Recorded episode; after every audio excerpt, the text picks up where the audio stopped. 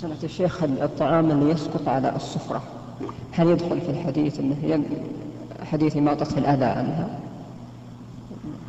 إي نعم الطعام الذي يسقط على السفرة هو داخل في قول الرسول عليه الصلاة والسلام إذا سقطت حكمة أحدكم فليأخذها وليمط ما بها من أذى ولا يدعها الشيطان.